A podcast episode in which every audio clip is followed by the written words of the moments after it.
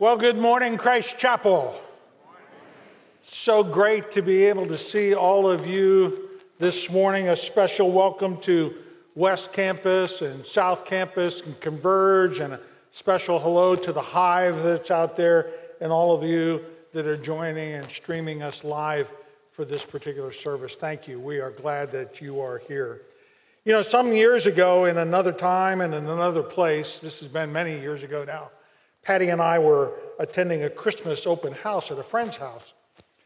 And uh, this was a very nice uh, open house. There were plenty of goodies and snacks that were kind of laid around the house. You know, you had peanuts and you had candies and you had hard candies, little dishes around. It was a wonderful evening. You kind of grazed yourself through the evening, just kind of picking up things hither and yon. We had a delightful time. We were standing on, in line to be able to go outside the door, you know, say goodbye to the host and the hostess as we were leaving. And I noticed that what appeared to be some lemon drops that were over on the little, the little uh, uh, entry table in the foyer.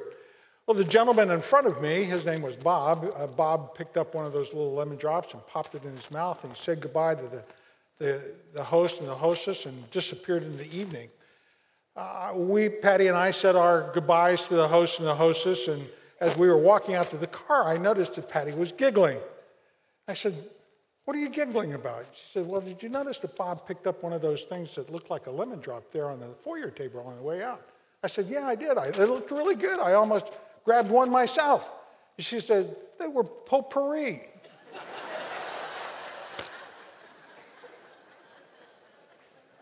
Poor Bob Poor Bob had dropped a de- wax deodorant ball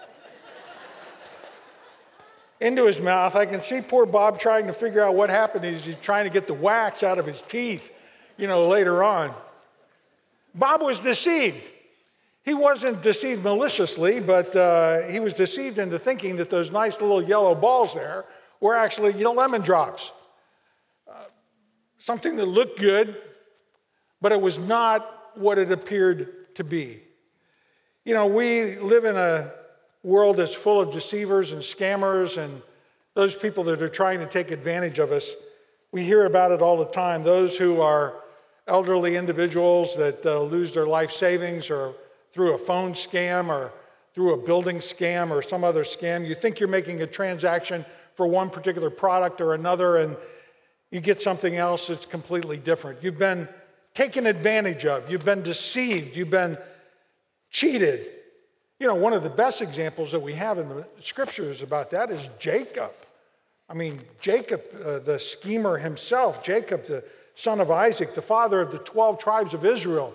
You know, his name even means heel catcher or cheater or defrauder or deceiver.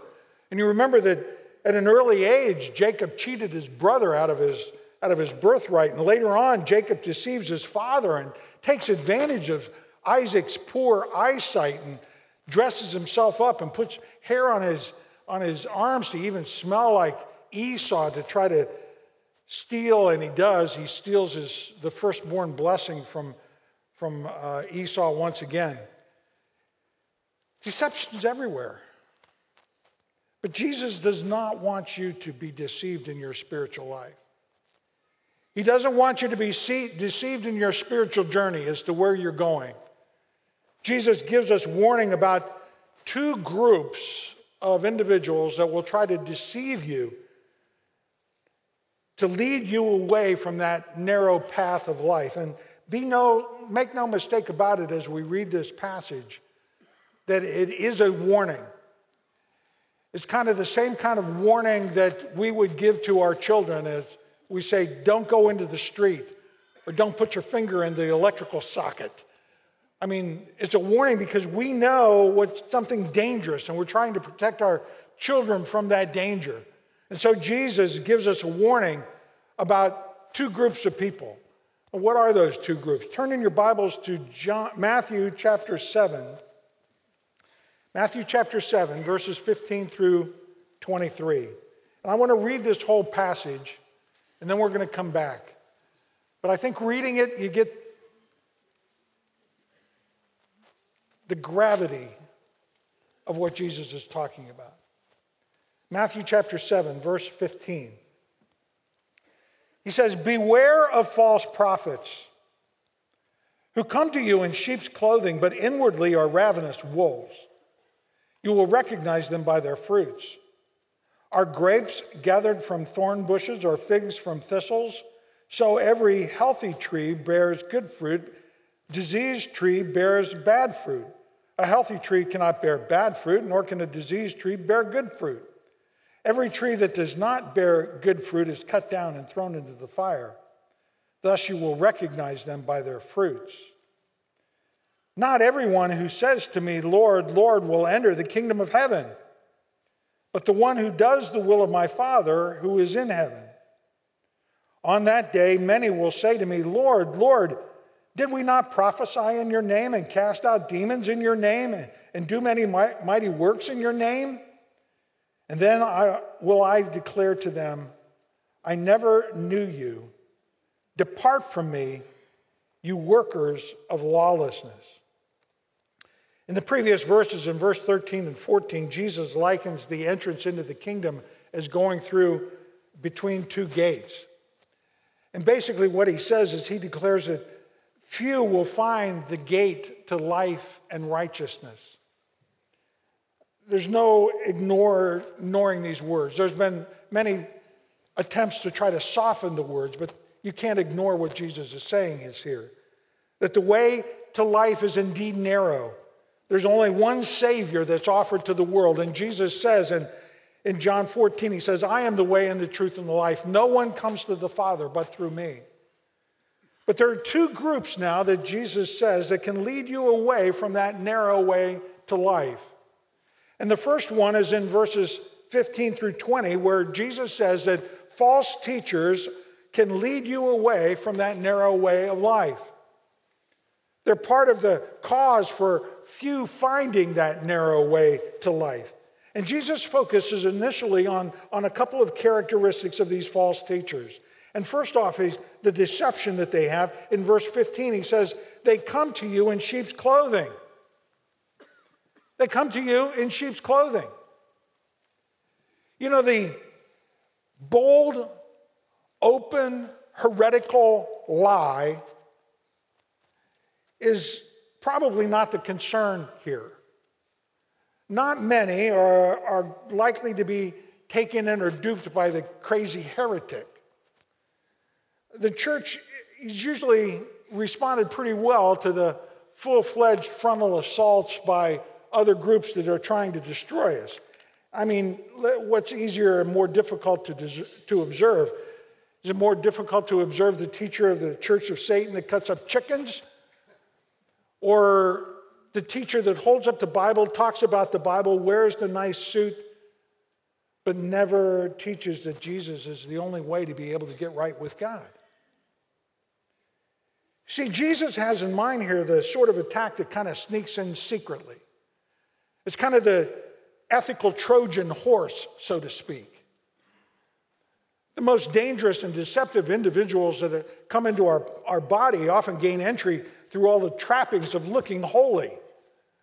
I mean, they come clothed with the right garments, they have all of the right academic credentials, they have the theological vocabulary, they come in and with that warm and inviting personality that's really hard to dismiss.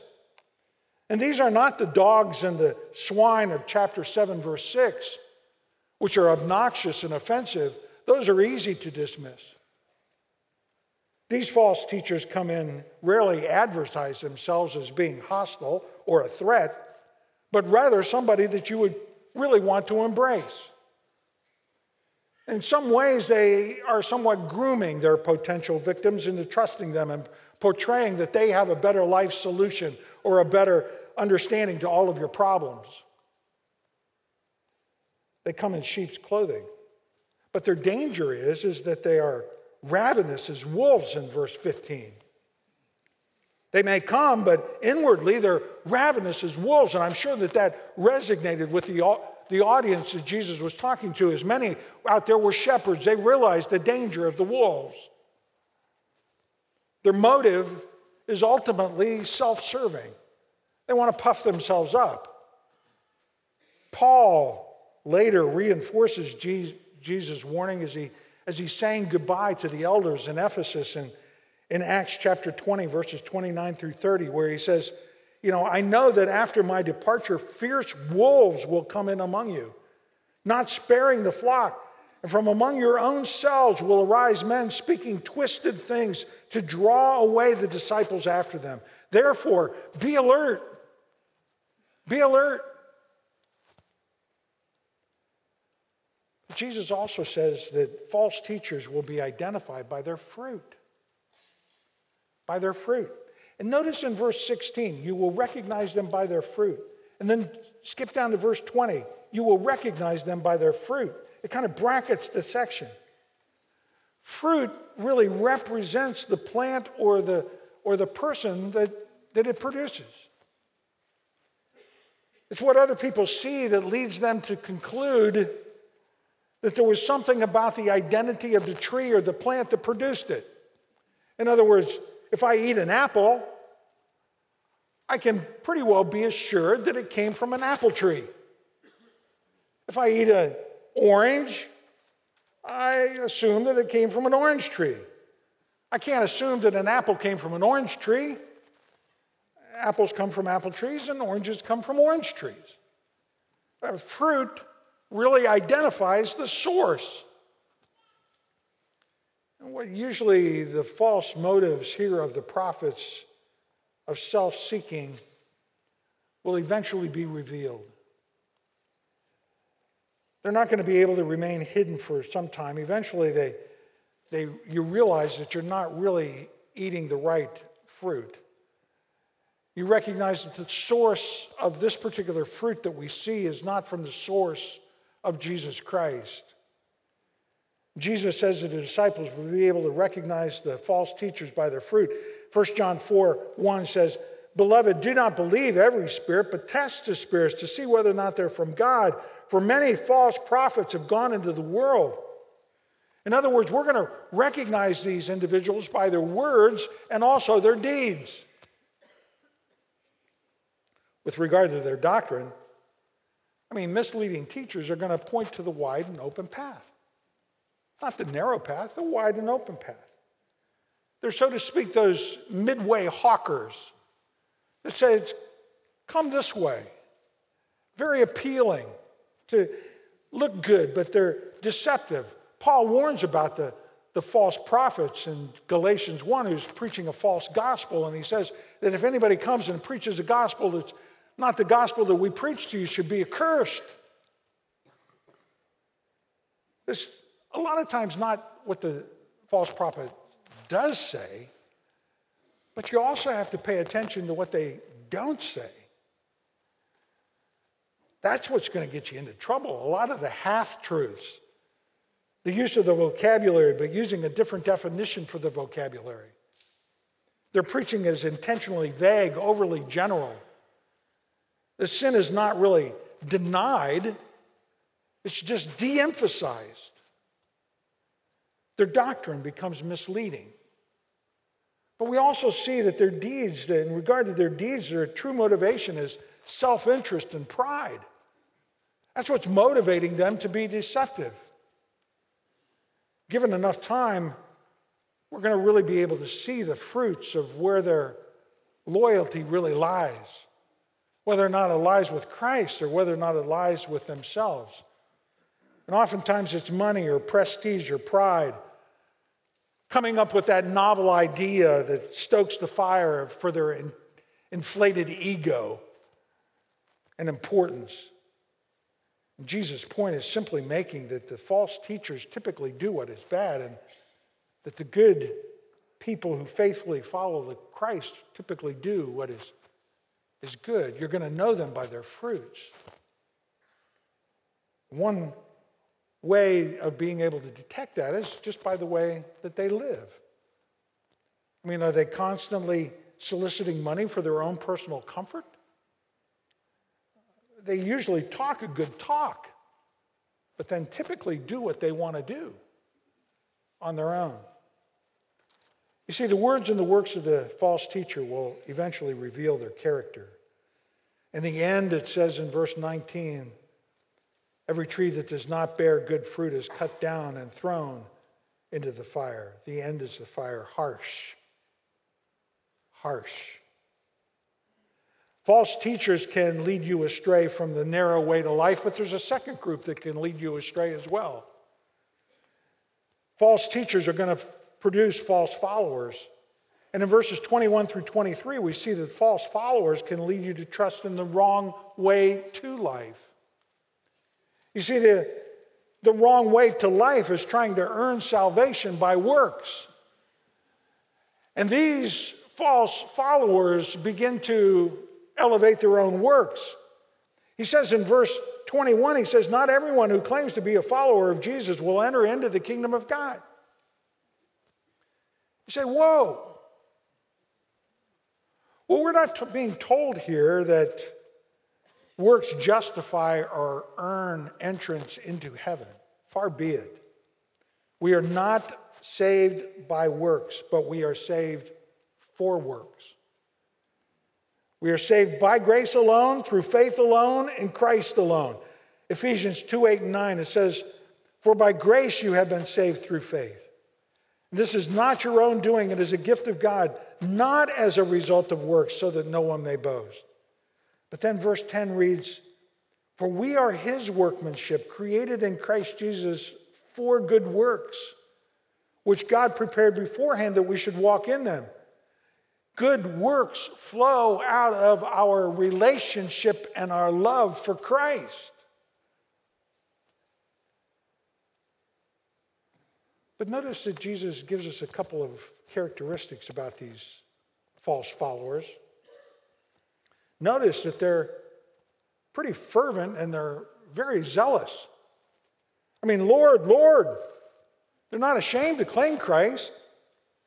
But just because someone claims Jesus Christ as their Lord doesn't mean that he is Jesus Christ their Lord.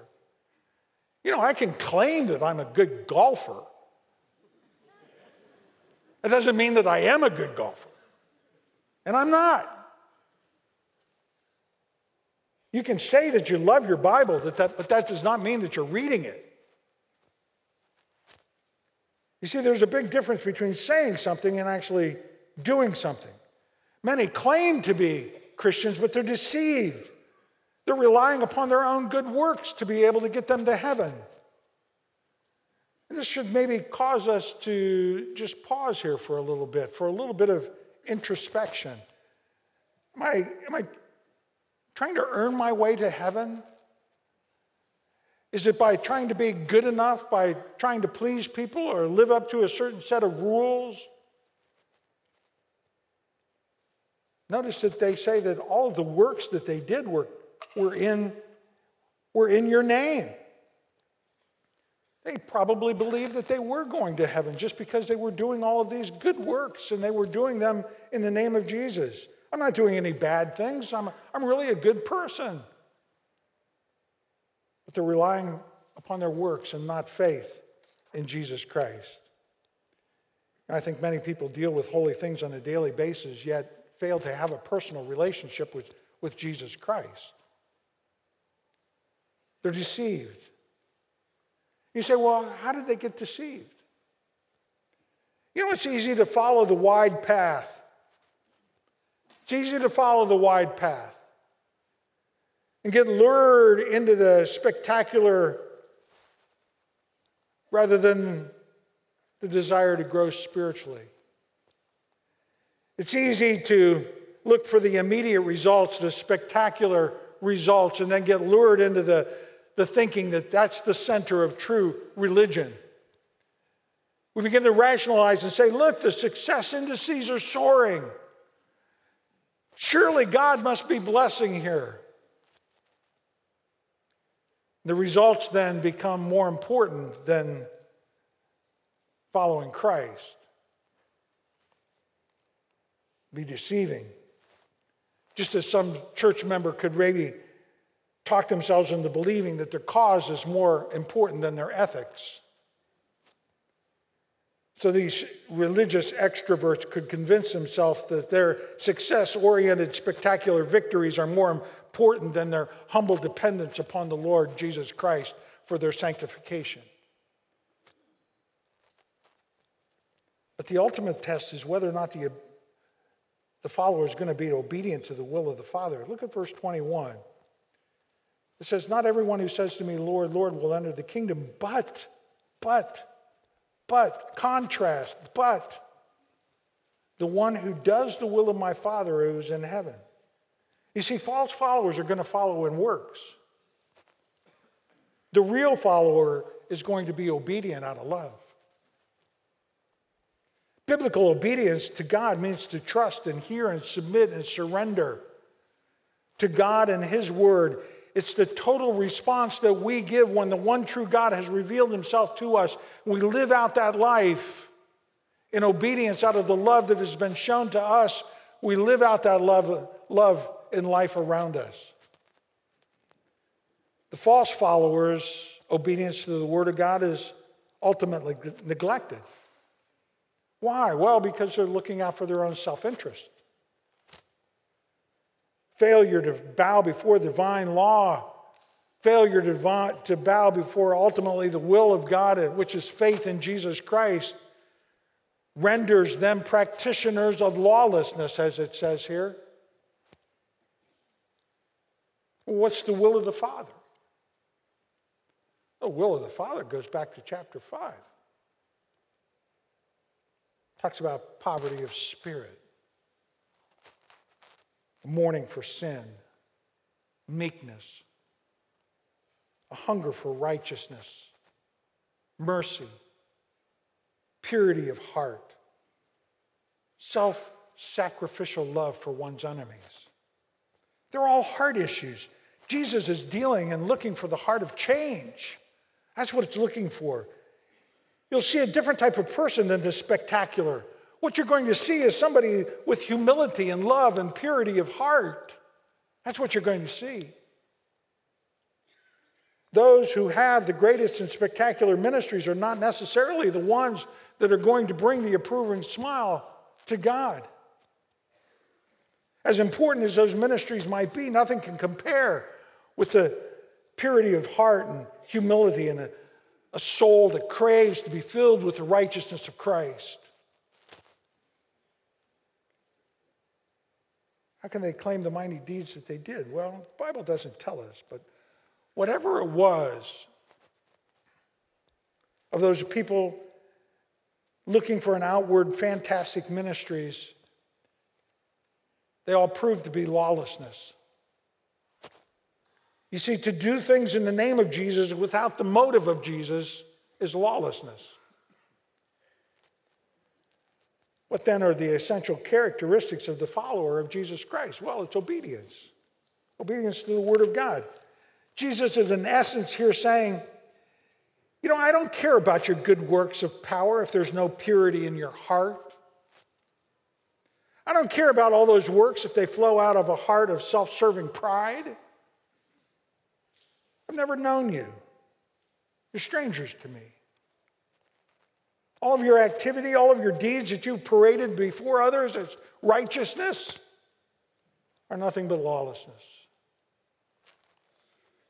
Jesus knows the true condition of your heart. He knows the true condition of your heart. John Wesley, who was a theologian, evangelist, leader of the Methodist uh, movement, listen to his words that were written in, from his journal from May 24th, 1738. So, John Wesley at this time was 35 years old. Listen to what he has to say. As a young boy in the family of a clergyman, I had been carefully taught that salvation could only be obtained by keeping all the commandments of God. I hope to be saved by not being so bad as other people, having a certain kind of religion, reading the Bible, going to church, saying my prayers. I had no doubt that I was a good Christian. I was evident, eventually ordained as a minister and lived very strictly I omitted no sort of self denial, but this brought me no peace with God. let me pause here and just make an insert. You know, relying upon works will never bring you peace because you never know when you've done enough. And he had no peace with God. Picking back up. I went as a chaplain to the American colonies and came under the influence of a Moravian Christian on a return to England in that January. And I realized that what I was lacking was faith in and through Christ. I was resolved to renounce all dependence upon my own works or righteousness and instead turn to a saving faith, a full reliance on the blood of Christ shed for me. I finally knew I had been deceived and was converted when my heart was strangely warmed within, and assurance was given to me that He had taken away my sins. Amen. Amen. You know, false teachers are going to produce false followers that will try to lead you away from the narrow way of life. And Jesus says here, don't be deceived. Don't be deceived. The question then we must ask is do you have assurance of your personal relationship with Jesus Christ? Have you entered by the narrow gate? That's where it all begins. You can know for sure by just believing in Him and Him alone as the only way to be able to get right with God. John 3:16 says, "For God so loved the world that he gave his son that whoever believes in him should not perish, should not perish, be thrown into the fire, but have eternal life." And transfer your trust from your works and trying to be a good person and doing all the right things Transfer your trust from that, even if you've been doing them in the name of the Lord. Transfer your trust from that to what Christ has already accomplished on the cross. Believe in him. Jesus died for your sins and he arose from the dead. He says, believe in him is the only way to be able to get right. Follow Jesus, not the false teachers. And secondly, cultivate an obedient heart which springs forth out of a heart for the love for the Savior.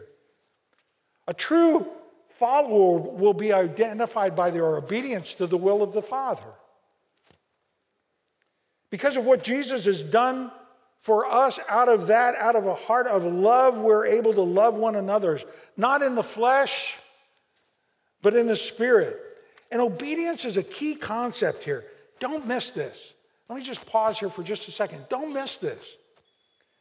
In 712, where he talks about the golden rule, he says, Whatever you do, wish for others, do also for them. In verse 21, he says, The one who enters the kingdom, the one who does the will of my Father. Later, and you say, Well, what in the world is the will of my Father? In Matthew chapter 22, later on, uh, a lawyer comes up and asks Jesus, he says, What's the greatest commandment? What's the greatest law? And Jesus answers, he says in verses 20, 22, chapter 22, verse 36, he says, You shall love the Lord your God with all your heart, with all your soul, and with all your mind. This is the great and first commandment. And the second is like it you shall love your neighbor as yourself.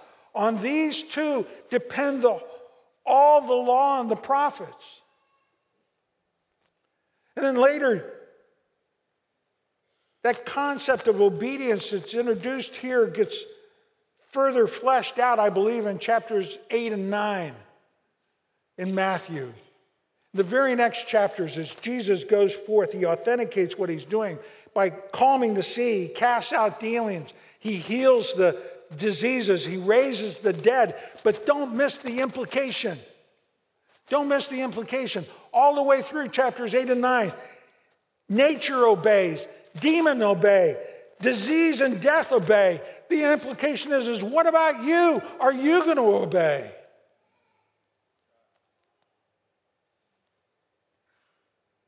Decide that you're going to want to do God's way, His way. Then take the initiative to apply God's word into your life. Jesus in the Last Supper in John chapter 13, he says, A new commandment that I give to you that you love one another just as I have loved you, that you love one another. By this, all men will know that you are my disciples if you have one love for one another. The fruit that we see in the false disciples, we see fruit in the true disciples by being obedient to being loving. Jesus is looking for a heart that flows out of a love for the Savior, that loves one another. That's how we're going to know that true follower of Jesus Christ. False teachers are going to produce false followers who will try to lead you away. True followers will be obedient and love one another. And I've got to say that obedience to God's word, obedience to God's word, unleashes God's blessing. Let me have a word of prayer. Father, thank you for your word. Thank you for the reality of your word. Thank you that your word is alive and powerful, sharper than any two edged sword. It's able to penetrate deeply. It's able to expose our innermost thoughts and our innermost desires. I pray, Lord, that we would allow Scripture to penetrate our lives, that we would take the initiative to need your word into our lives as a response out of the love that we have for, for you. Mold us, shape us, conform us to your image, that the world would be able to see that we are truly your disciples by the way that we love one another. The fruit of believers is love. We just submit ourselves into your care. Pray these things in Christ's name. Amen.